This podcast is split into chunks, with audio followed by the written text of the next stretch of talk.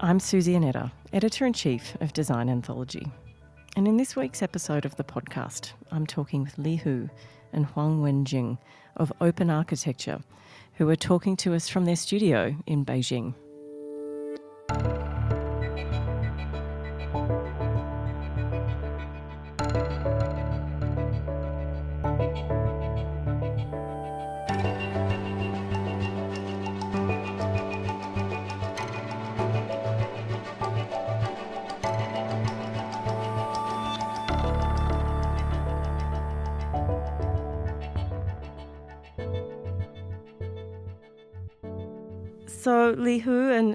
And thank you for joining us on the podcast. It's a real pleasure to be talking to you today.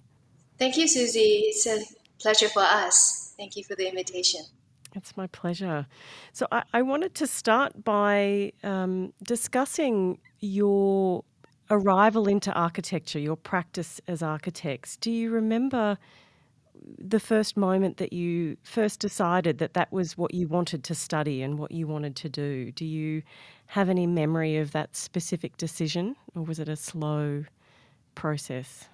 I think maybe when Jing's more clear, um, become your architect earlier, I guess. Um, I was not always quite clear. I, I maybe I you know I terribly have a bad memory problem, but uh, um, I wasn't sure um, what exactly. Uh, you know, my, my father, my parents are both doctors, so my, my dad wanted me to become a doctor, which I clearly rejected that option.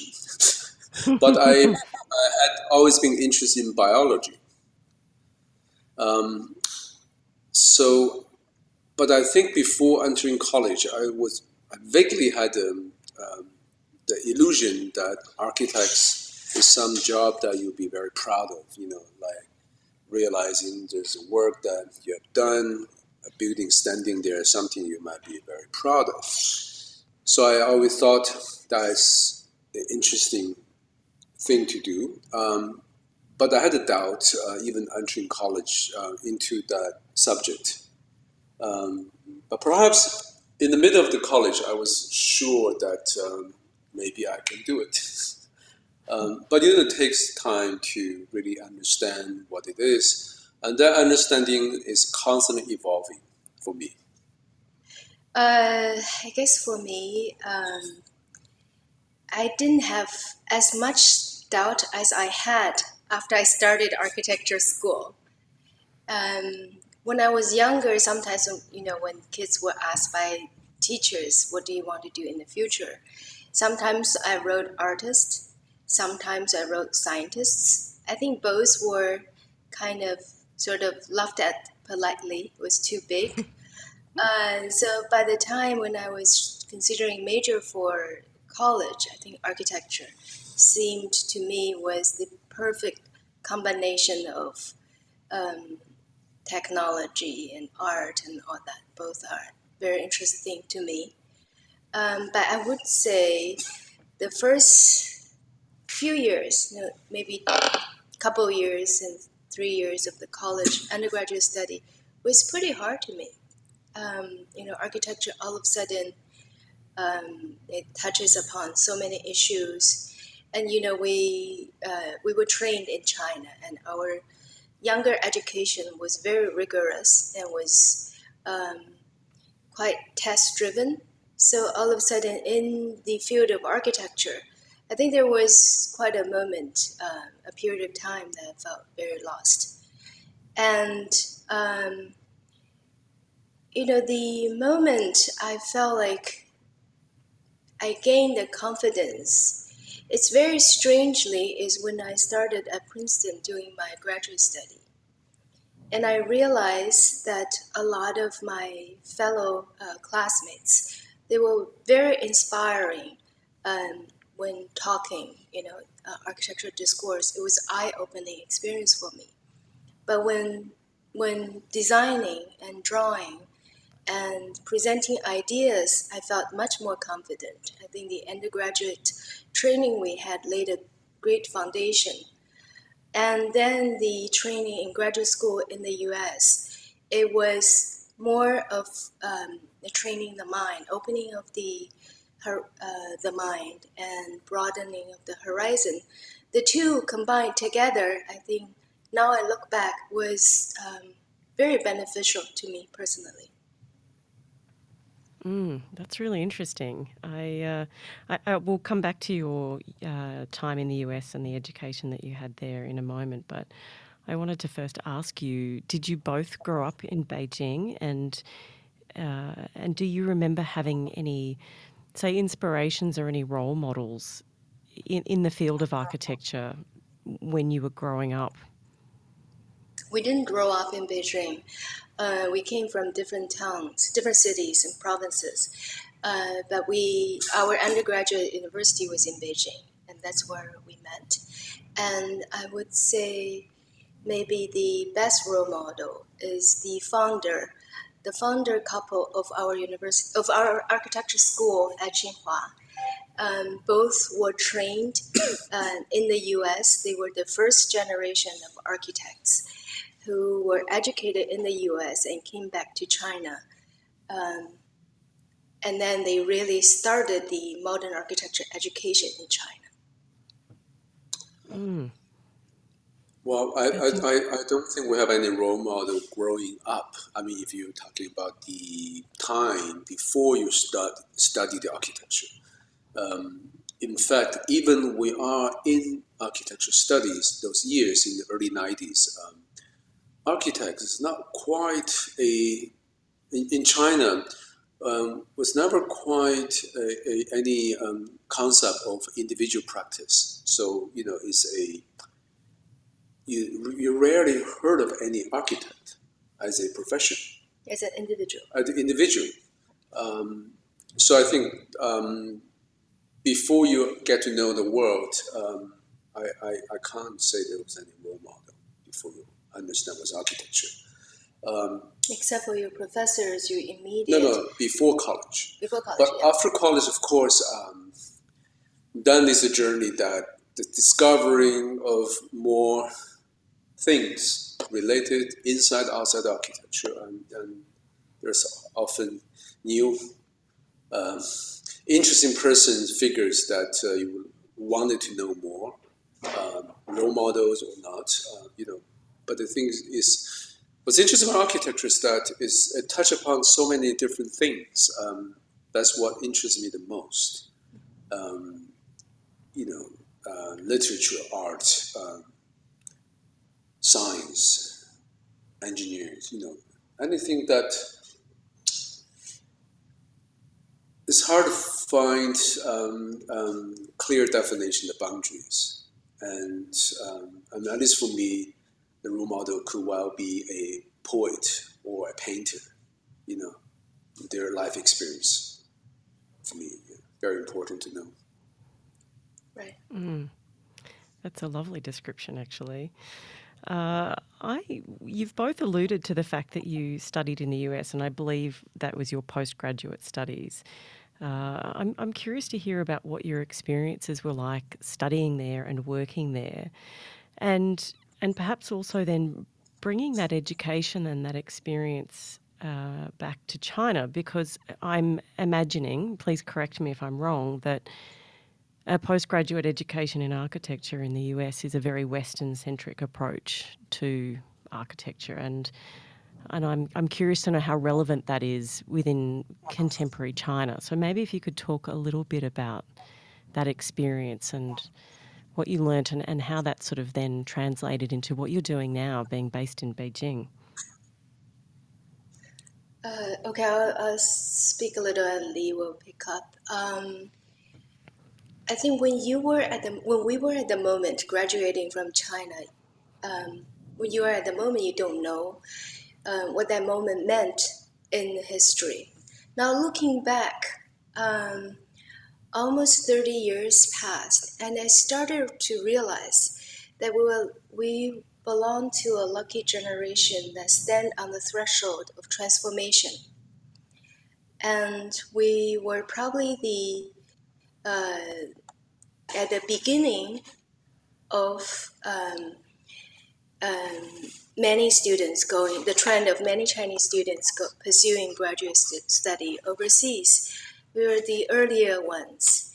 And that experience, I would say it was both a culture shock and very, um, very much, very, very different from the education we received in China.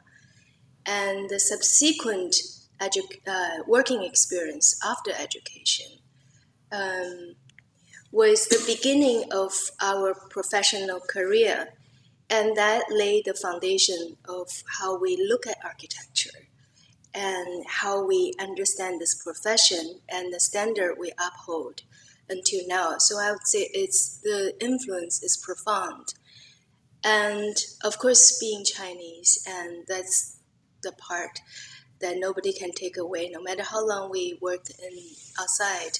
So coming back to China and combining these two aspects together, I think it's um, the, the uh, underlining tone of our um, profession and how we look at things and how even how we look at the world.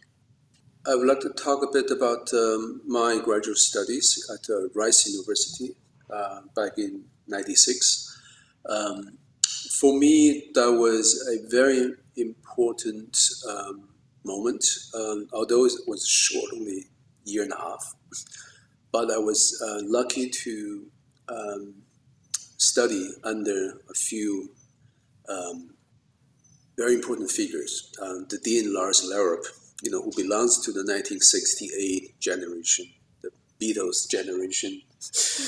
Um, and he's a, you know, he, he's, um, his spirit um, resonated in the whole school, which is about seeking the sense of freedom in thought. Um, that fits me perfectly. You know, I you know I was chosen. I think I was lucky to choose Rice to one two because I I, I, I applied ten different universities, ten different programs. I got in all ten, and I chose Rice in the end. Um, of course, mainly because they gave me full scholarship, which is very generous.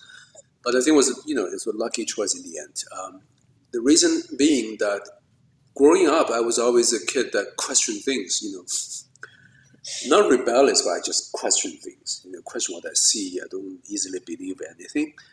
Um, but Rice gave me a perfect environment to question and to explore. So Lars is a perfect leader. And then uh, study under Bruce Mau, who was a great thinker, not just a simply a designer, but more a thinker. Um, and then I met this great teacher in film department. You know, I, I spent quite a bit of time last semester in the film theory, filmmaking, which is still um, um, my deep interest today, up to today. Uh, maybe you can see that some kind of influences in our work. Um, but again, the gentleman from UK, you know, who runs away from the, I think he suffered from too much um, pressure from society, you know, all the limits. He found the freedom in Texas. yeah. Cowboys. you know, Houston, Texas, you know, offers something very interesting that, um, you know, the outlaw freedom thinkers um, meeting together and, you know, enjoy their freedom in their work.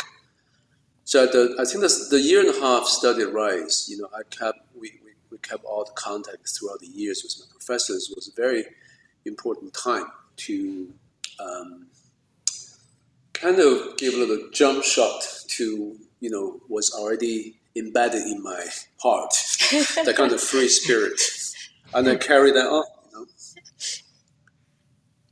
That's really interesting. I'm just sitting here picturing the visual differences between Texas and Beijing. I mean, that's it seems quite a big yeah jump. definitely. Yeah, I remember first time landed in Houston. It was uh, very much a shock. I couldn't see a human being. All buildings were so low. Wide street and empty, all cars. yeah but, but you know like um, texas back then now it's different you know now it's bush countries but back then it was uh, once has the best education, best school in you know one, at one point UT Austin. You know the Texas Ranger, the most important five figures in theoretical studies, all in Texas, and then in art, Donald Judd, Marfa, and and then Lars Lerup came from San Francisco. He brought in the brilliant mind. You know, he brought in Louis Kahn. Oh, sorry, early on, but then he brought in um, Ram Sanford Kwinter, and then um, Bruce Mau. You know, this um, this bring a big difference um, to the school that he basically you know, trying to build. You know, from the ground up. Mm. It was a very interesting moment. Um, but again, now it's different. I don't know where is the most interesting part now in in making of the architectural minds. yeah, I wonder. Uh, I'm I'm curious to hear a little bit about. Uh, you know your return to China because it's uh, for any of our listeners perhaps that have not visited. I, I'm sure that they would still be vaguely aware of how rapidly the country is developing. Uh, and I'm, I'm curious to know, upon your return to China from being in the US, I imagine that Beijing would have changed quite a bit in that period of time. And I'd like to hear a little bit about, you know, how it may have changed in that time and, and how you would describe Beijing as a city and maybe how it might differ from other large cities in China because they're not all the same. I sadly have not visited many large cities, but I have been to Beijing and Shanghai and a few others, and I, would love to hear you talk a little bit about that. Sure. Um, we've been living Beijing on off for a long time, and uh, Beijing is a city um, uniquely different from other cities in China. Um, I think has a it has this uh, very deep sophistication um, sophistication in terms of um, people. Um, you know, it's probably have gathered um, the majority of the Chinese artists uh, in all different fields, in the conventional art, film, literature, um, designers as well, scientists as well. So I think um, people is always the most important part of a city. Mm-hmm. You know, it's not just what they look like, but who lives there. They make a difference. Um, and then Beijing is not a comfortable city, unlike Shanghai and Hong Kong in, right. in, in, terms of lifestyle and convenience. Um, but it's a city packed um, with um, interesting things to be discovered and frictions that happens all the time. I always believe a place with, with frictions with problems um, is a place where you make art. Because because it stimulates you to force you to think to figure things out. Um, Beijing also is hugely influential in the urbanism um, and changes, radical changes in China, because people are always trying to uh, make their their own city model after Beijing in one way or the other. Um, and Beijing also is a place where you see the very old ancient history and the latest thing as well. You know, the very rich, very poor. Um, and it's always under some kind of change. And for us, always China in large is a place of um, experiment, urban experiment. Urban experiment in terms of not just physical form, but also how things are managed, how things are you know uh, operated, how trash, traffic, uh, bicycles are managed, um, housing, you know, how to achieve a balance between all these things. So being in the middle of all this chaos and change um, for us to be an architect is really the perfect place. Um, um, not in terms of having a beautiful, comfortable life, but in terms of put in the center of the problems. Um, I think that for, uh, for us probably summarizes Beijing the most. You know, it's a place mm. of problems, a place of people in art, um, people are thinking, people are trying to, you know, struggling. Um, and it will be pointing to the future, you know, in one way or another, in good way or bad ways, you know, in constant evolution, um, progress, uh, making corrections, Yeah. self-correcting its issues. Um, and one thing um, it proves really interesting fact in the last four years is that it kind of magically controlled the pollution. right. Because at, at one point, people are desperate, and many of our friends moved away to Shanghai. And then, a couple years later, it become really good air quality. Nowadays, yeah, it is amazing. I remember feeling extremely desperate looking out the window as if I'm in a milk carton. And then hearing that it took Los Angeles 50 years to fix to to fix the air pollution problem, and was thinking, China, where five is the years. escape? No, it's very interesting, you know, because it's all related to architecture. Because you know, for us, city and architecture are literally one thing, and mm. and in, on different scales, you start to see all this experiment and proves things are possible that seems impossible. We took half a century, can be five years. We started our study in Beijing in our university in 1991. So it's exactly 30 years to this year. And in this 30 years, there's 10 years we were away, about 10 years, right? 10 Right. years, a bit more. And this three decades really witnessed so much changes um, happening in the city, but still you see the juxtaposition and traces of different historical time still visible. So this juxtaposition and fast transformation is all very um, interesting to us as um, architectural as architects.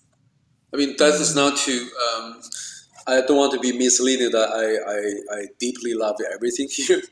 I mean, I love to go to places. You know, we go to New York twice a year still. No, not for the pandemic, but otherwise. Um, I visited Australia. I love, I love it. You know, um, but um, this is where the trench where, where we are. this is the battleground to to make things happen. You know, I, I, I think that that's important that you put in a slightly discomfort zone that um, keep you awake, not to fall asleep. Yeah. That's very important. Yeah. Beijing is not a place easy to live. If I borrow a sentence, we used to say if you can make through New York, you can make through any cities in the world. And to live in Beijing is not that easy. It's a tough city. So I kind of feel if you can make it through in Beijing, you can make it through in any cities in China. That's such a In a sense, it's a bit like New York City. Because New York in, in the States is like a place either hate or love. There's no second opinion. You hate it or you love it. Um, Beijing's like that. You know, Shanghai is like everybody loves it. It's very sweet. Beijing's not sweet. yeah. I preferred Beijing though, to be honest. I, I felt like it, you know, you were talking about those layers of history and it felt like really the cultural capital of, of the country. You can you can feel that even as a foreigner who doesn't speak the language. I think you've just described it so perfectly. Um, I'm that's happy to hear that. I, I do notice clearly the two kind of people who either love it, uh, often the people who are interested in culture, or people just don't like it, yeah. and they go to I was- Shanghai. Yeah, I was really shocked by how big it is. That is something that I think you can't really fully grasp until you're there and on the ground. Looking at a map of Beijing does not give you any sense of how spread out and how large it is. And I think that was probably the biggest shock to me. Um, but yeah, it's such a fascinating place. Traffic, the speed of moving slowly through the traffic make it ten times bigger. That'll be the next thing to fix. If you can fix the You air pollution, you can fix the traffic. Yes, I think so. Three years ago, I went to deliver a lecture at um, Amsterdam. the I show one slide. Uh, what was it? I talk about. I was traveling um, from um, from the north of Holland to the south of Holland, I think that journey took about two hours. And I said, you know, I'm still in Beijing. in two hours. I'm still inside Beijing, moving somewhere. Yeah, I can imagine. well, I think that that's such a great segue to my next question, which is about the power of architecture. You mention this in your manifesto on your website. You talk about the power of architecture. And I think with power comes responsibility. And I would really like for you both to describe what you see your responsibilities are as architects. You should go. I think this is a perfect question for you. For me? well, you, I, I, I, love your sentence that um, with power that comes responsibility. I think that's very important. The core meaning of responsibility that you that you can do something. Um, I I always um, believe that anything that you build, anything that human makes, come from this planet somewhere. Literally, it come from the ground. You know, everything come from the ground we're uh, standing on. So I think everything you make, you have to do it very carefully. And the problem of today is that humans just make too many things that are absolutely unnecessary and that deserve the chunk of material they took and transform into something else. Either it's a bad piece of product or it's a building, or even worse, a city. Um, so the responsibility of an architect is just gigantic, you know, in terms of its social responsibility. When you make something, are you contributing anything to the social benefits of you know the well-being of the people? If you're making something are you making a good neighbor to the environment, to the world you're living in? Are you friendly to the plants and the animals? And um, and um, eventually, I want to borrow the three aspects of sustainability, which is easier for people to understand. Economical as well. Are you making a conscious um, act out of economical concern as well? What are you spending? What are you making in turn? So I think the responsibility of the architects really touch upon everything around us. And so often people tend to ignore that responsibility. You know, they so easily in the media as well that you're just making something beautiful. And I think that is the totally misleading practice of architecture today. Right. Um, you don't just do things just simply sweet and beautiful. I think you have to be very careful. What exactly are you making? Does it carry any meaning? What does it really do? I think that questions um, um, is something in our work, really in every moment. Are we making the right decision?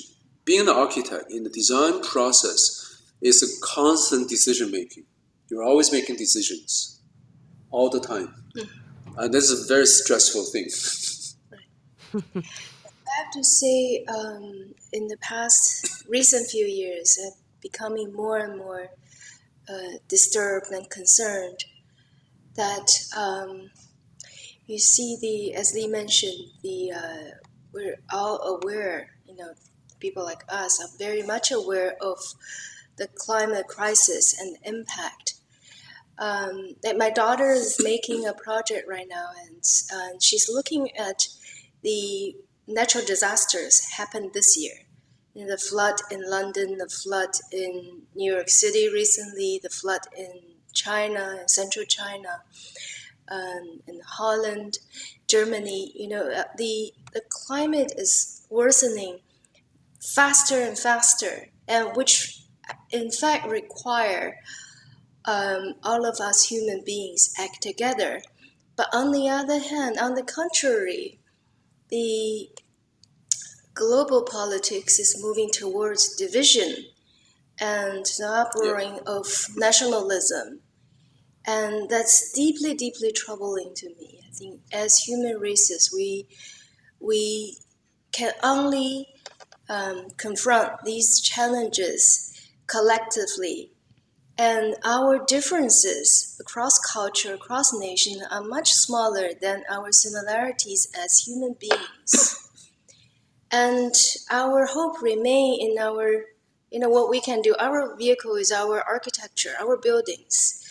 So in, you know, in our practice, I think the the most underlying um, urgent desire is through, for me, is through architecture to to forge better communication and better connection, um, connection between people. You know, different people. You know, we we we use spaces, we consume culture no different than other people, and um, the architecture can connect us with nature, with our environment, and can connect us with ourselves. So I think I genuinely hope, you know, through our effort our um, what we can do um, can make some changes, you know, even smaller at a time, um, but make some changes to this worrying fa- um, reality we face. Hmm. That was so beautifully answered. Thank you. Uh, I would really love to talk to both of you about so many of your projects. You've built up a portfolio that is so diverse and so interesting, but um, I don't know that we have time to talk about each of them. So I'm going to jump to the Mars Case project, um, which I believe was a, a, a small sustainable housing initiative. Um, and I, I wanted to perhaps have you talk about the technologies that we used in that, um, I believe it was a prototype, and, and if it was a self initiated project or if, if you had a client that um, commissioned that, could you talk a bit about that? Yes. Um, Mars Case was a um, project we were invited um, to be part of what's called the House Vision. House Vision is an initiative by Ken the Japanese designer Kenya Hara, who started in Japan and he moved that to China. Every time he would invite 10 architect designers and 10 um, enterprise, um, large product company, for instance, that would pair them up. So in that case, we tr- um, and to, the idea is to imagine the future of living. And that's something we're very interested in even though you don't see that much in our portfolio, uh, because hard, housing is a place, is a kind of sector very hard to get into in China to do something interesting. But so that's a perfect opportunity for us to um, realize some of the things we've been dreaming about. So we chose the company um, Xiaomi. I don't know if you heard of. Chose to collaborate with the company. Yeah, to who's who's be our sponsor.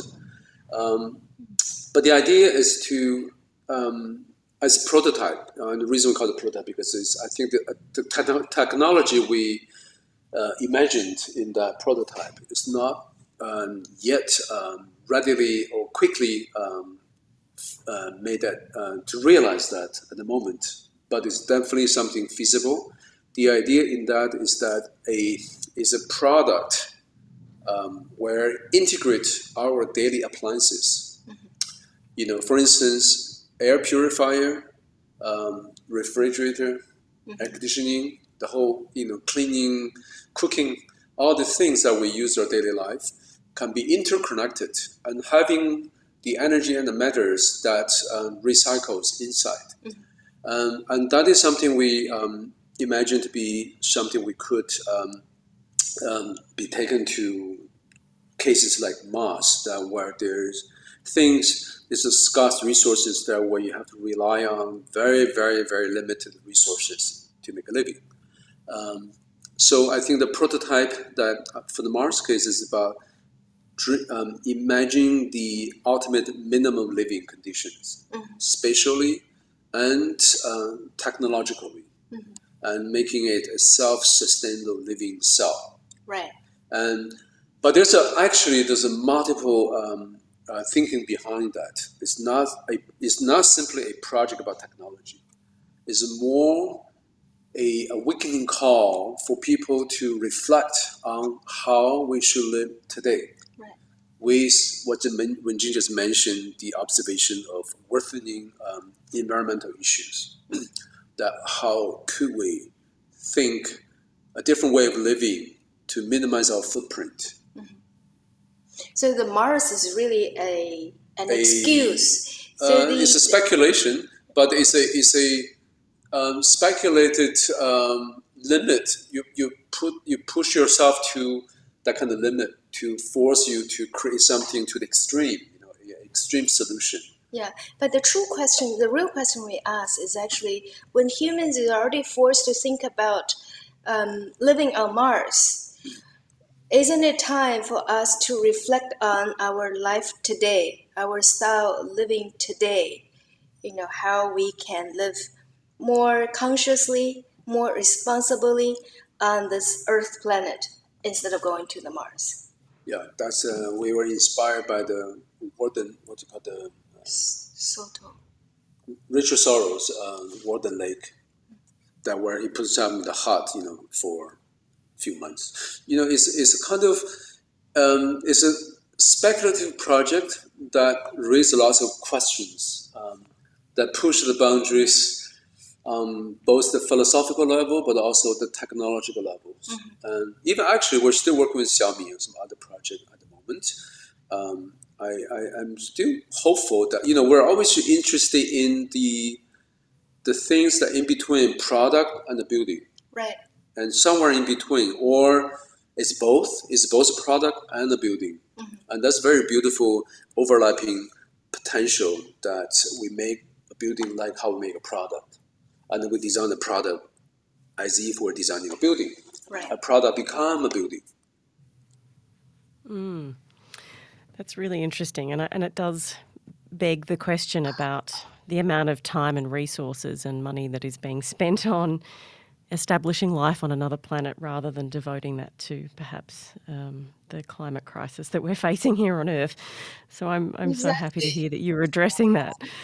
Um, my final question is about what I think is your most recent project, which I believe is still under construction, and that is the Chapel of Sound.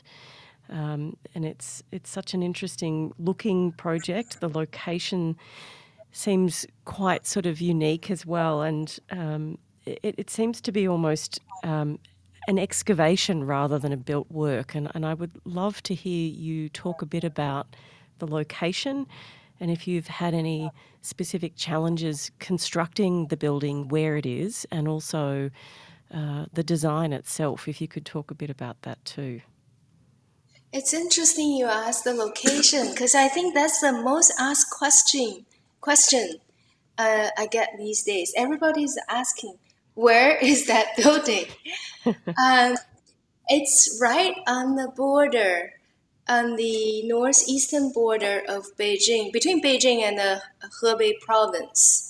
Um, the border is actually a stretch of the um, the Great Wall, Ming Dynasty Great, uh, Great Wall. It's a dilapidated uh, ruin, but they're demarcated uh, the boundary of Beijing there, and the building is in the valley about, and it's about hundred meters, 200 away, meters. 200 meters away from the you know the allowed uh, distance from this historic relic.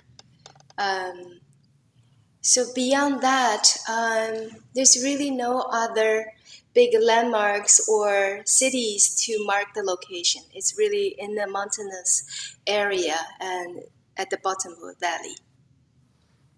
Does that answer the question? Yeah. So, I mean, given that it is quite remote, how what sort of challenges have you faced with uh, a construction crew and, and actually building something out there? Uh, to say the least, it's not easy to build that building. And when we started, um, I think when you went to look at the site first, there was nothing in the valley, and there was not um, a, even the road that construction vehicle can go through. And you know, our building was made of con- almost entirely concrete. So at the time, there was not a um, commercial concrete mixing facilities there nearby. Um, so for the project, the client built a smaller, a smaller uh, mixing plant with the uh, uh, industries nearby um, for the project. so it, the construction was not easy. That's why it took quite long, um, measured in Chinese speed. Um, yeah, but I, I I think the speed in the U.S. is not slow at all, but in China this is quite long. You know, I think we finished this building in four years of time. Construction, not four years. uh, Construction about two, years. Yeah, two, Two years. The first seven years, when uh, the first seven meters of the building went up really, really slowly, um, because the, the builders were trying to get a handle on how to do this complex geometry. But then the second year, they it went up really fast. Um, we were lucky to have a master builder who directed the um, construction team, and I think it's marvelous. Now I look at it, I still think it's a miracle. In that location, we could build such a complex, um, complicated geometry in concrete and in the way we want it to be. Indeed. And could you tell us a bit about the design and how that came about? Uh, because it is such an open space. Was that something that was part of the brief from your client, or was that really your idea about how the building would be programmed? About the design process, yeah, we Mm. were actually given quite a an open uh, Open brief. program, open brief. Yeah. Can you talk about Okay. briefly We- about the design process? I, somehow, we're always involved in project with very open design brief. There's some some special feature working in China. Maybe just we Mm. chose that, or maybe just trust from the client. But I think is It, a, it is, probably has to do with your perspective as well, your angle of perspective. We, we perceived it this way. The client had a mission. The client Okay. wanted an Oh, yeah, view, right, right. The client had- the client not only had a mission, but they also gave me an image. Do something like this. You know, Oh, we never wow. listen to that. I wouldn't mention what exactly that is, but it's another architect's famous architect's work. Um, Okay. You know, I, I believe every site needs something unique to that particular site, that particular mission. Um, well, there is a design brief which is calling for a concert space, a music space that is outdoor. Right. So in the end, we give them a semi-outdoor, not completely outdoor, but not completely indoor. Mhm. It's somewhere in between. Right. The ambiguity is the beauty, I think. Um, Mm. but the, the design process wasn't short. I think we took a long journey discovering what it could be. You can imagine it's a very hard site to work on because there was no specific site. It was only roughly that region. Um, so we're we actually tried um, different locations within a large scope Right. of site. I, I think in the end we moved to the current location Yeah. which is I- proved to be the right place. You know, it's at the it's at the bottom of the valley, but that's actually at the opening of the valley has a beautiful view, but a relatively flatter um, plane yeah. where the um, with our very minimal footprint, we have you know this building is almost like a, something upside down, right? The pyramid shape upside down. So when it hits the ground, it's a very small foundation, Mhm. and that caused minimal disturbance to the site. Mhm. Um, and also um, having the storm water, um, the creek passing by dis, uh, undisrupted. Um, but we tried really many different possibilities, and we were looking to different ways of. Uh, we're looking for inspirations. What is an outdoor concert? You know, from the ancient Athens to performance that happened in the cave. Um, also, the origin of the music performing always in you know in the chapels. Um, in China as well, you know the music um, always related to also to the Buddhist monk chanting. So um, there's um, uh, unavoidably the spiritual connection as well. You know when we talk about music, how music started. We even studied the instruments. You know the what's hap- the spatial um, profile, you know, inside the instrument, where is the space made for sound. So, and then slowly we come to a clear direction that we are making a space for sound. That's how I think Suzy spotted precisely what it is excavation. it is an excavation from inside out, mm-hmm. carving. You know, like a sculptor carving a negative form from a rock, mm-hmm. carving inside out. That carving is is action carving by the sound, mm-hmm. the performance and the moving of the sound. Um, that's why we call it the chapel of sound. It's really for the sound or the made by the sound. It's really a process of giving shape to the sound. Yeah. I, I, I must uh, make a connection this to my study with Bruce Mau. When I was um, taking a um, seminar with Bruce Mau, one day he brought in a book by um, Marshall McLuhan's um, Medium is the Massage. And um, I remember reading a sentence that acoustical space was a very interesting illustration and uh, and and it's this interesting um, mysterious um, kind of um, unclear what it is but it's perhaps something of very in, into the eastern philosophy you know, something that's formless and something not completely visual and unlike you know where we have inherited from the Renaissance, the making perspectives, everything designed from the visuals, but what's the acoustical space has interested me until I, we have this commission that said let's try acoustical space, and here it is. Uh, that's our um, experiment for that, making a space for sound, how sound can shape a space.